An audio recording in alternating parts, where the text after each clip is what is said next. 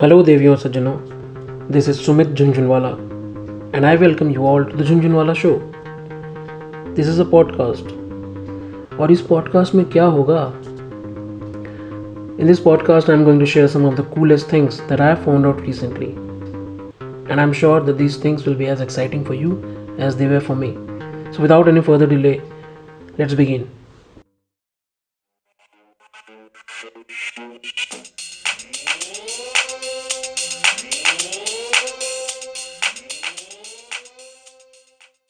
Hello.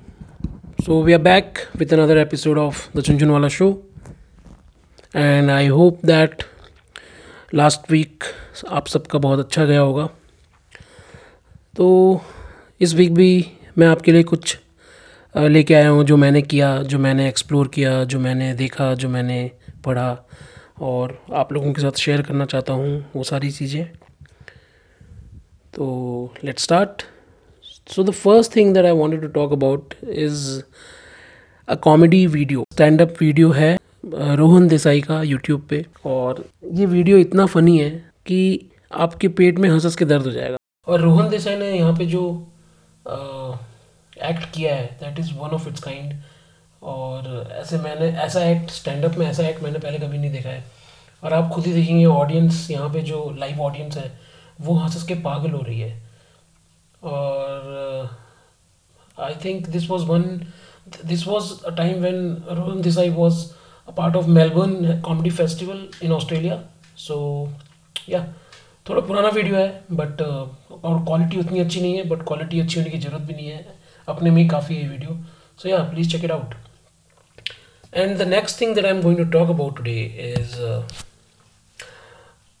a blog post an article ये article जो है वो लिखा है केविन कैली ने। Kevin Kelly is a technology writer and Kevin Kelly is one of the founding members of the Wired magazine Wired magazine is a wildly popular technology magazine and uh, Tech- Kevin Kelly was one of its uh, founding member. He was the executive editor of Wired magazine. और ये अभी भी लिखते हैं इनका एक blog है जिसका कि मैंने आपको लिंक दिया है you can check it out ये ब्लॉग इस पर्टिकुलर आर्टिकल को इन्होंने लिखा था जब he turned sixty eight so he wrote this article on his birthday काफ़ी लोगों से मैंने uh, सुना है कि ये आर्टिकल उन्होंने पढ़ा है। तो या चेक इट आउट आपको लिंक मिल जाएगा शो नोट्स में। And so the next thing that I wanted to talk about is a book और इस बुक का नाम है stories of your life and others stories of your life and others by Ted Chiang Ted Chiang is a sci fi fictional writer और Ted Chiang एक ऐसे writer है जिनकी, किताबों के लिए लोग वेट करते हैं। Literally they wait for Ted Chiang's new books और short stories So this book that I'm talking about is a collection of eight short stories. This is an anthology. और uh, इसीलिए इस बुक का नाम है stories of your life and others तो इसमें जो टेड चैंग की खास बात यह है कि उनका जो राइटिंग स्टाइल है उनकी जो स्टोरीज होती हैं वो साईफाई फिक्शन तो होती हैं लेकिन उसमें एक ह्यूमन टच हो भी होता है उसमें एक human emotions deep human emotions भी होते हैं छुपे हुए होते हैं और वही उनको, उनकी उनकी राइटिंग को बहुत खास बनाता है। So Ted Chiang has won many many awards मुझे नाम भी याद नहीं है। उन्होंने इतने सारे अवार्ड जीते हैं। तो इस बुक का मैंने लिंक दिया है, आप चेक कर सकते हैं। एक बोनस ये भी है कि इसी बुक में एक स्टोरी है, जिसका नाम है स्टोरी ऑफ़ योर लाइफ इस बुक में जिसका नाम stories of your life and others है, उसमें एक स्टोरी है।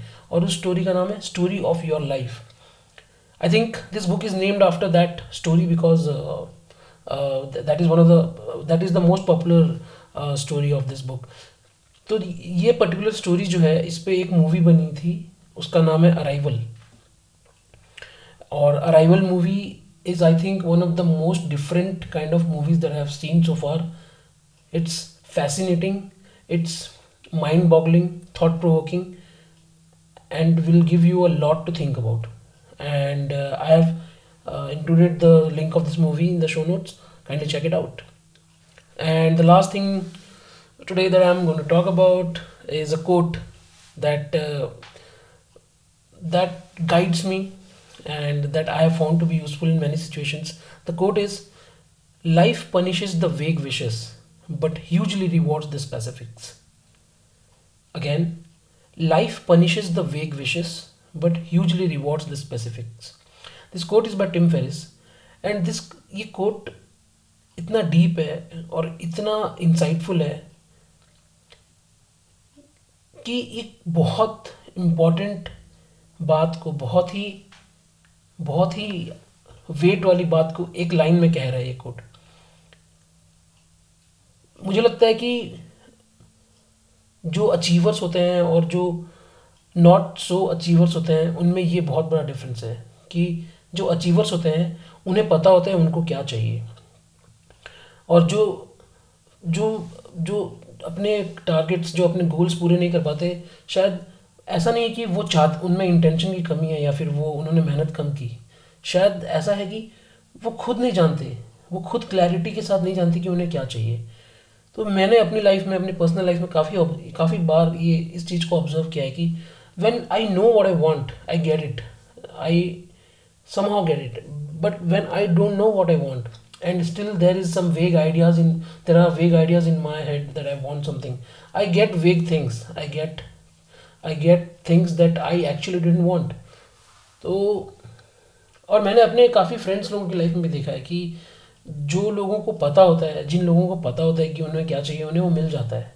बट जिन लोगों के दिमाग में बस एक आइडिया होता है कि मुझे ये चाहिए they end up getting something that they did not want in the first place yeah so इस वीक के लिए इतना ही है। अगर आपको मौका मिले तो आप कोर्ट को पढ़ सकते हैं। कोर्ट को कोर्ट के ऊपर थोड़ा सा आप पॉन्डर कर सकते हैं। So this brings us to the end of this episode अगले वीक फिर से कुछ लेके आऊँगा आपके लिए। Till then be safe keep rocking goodbye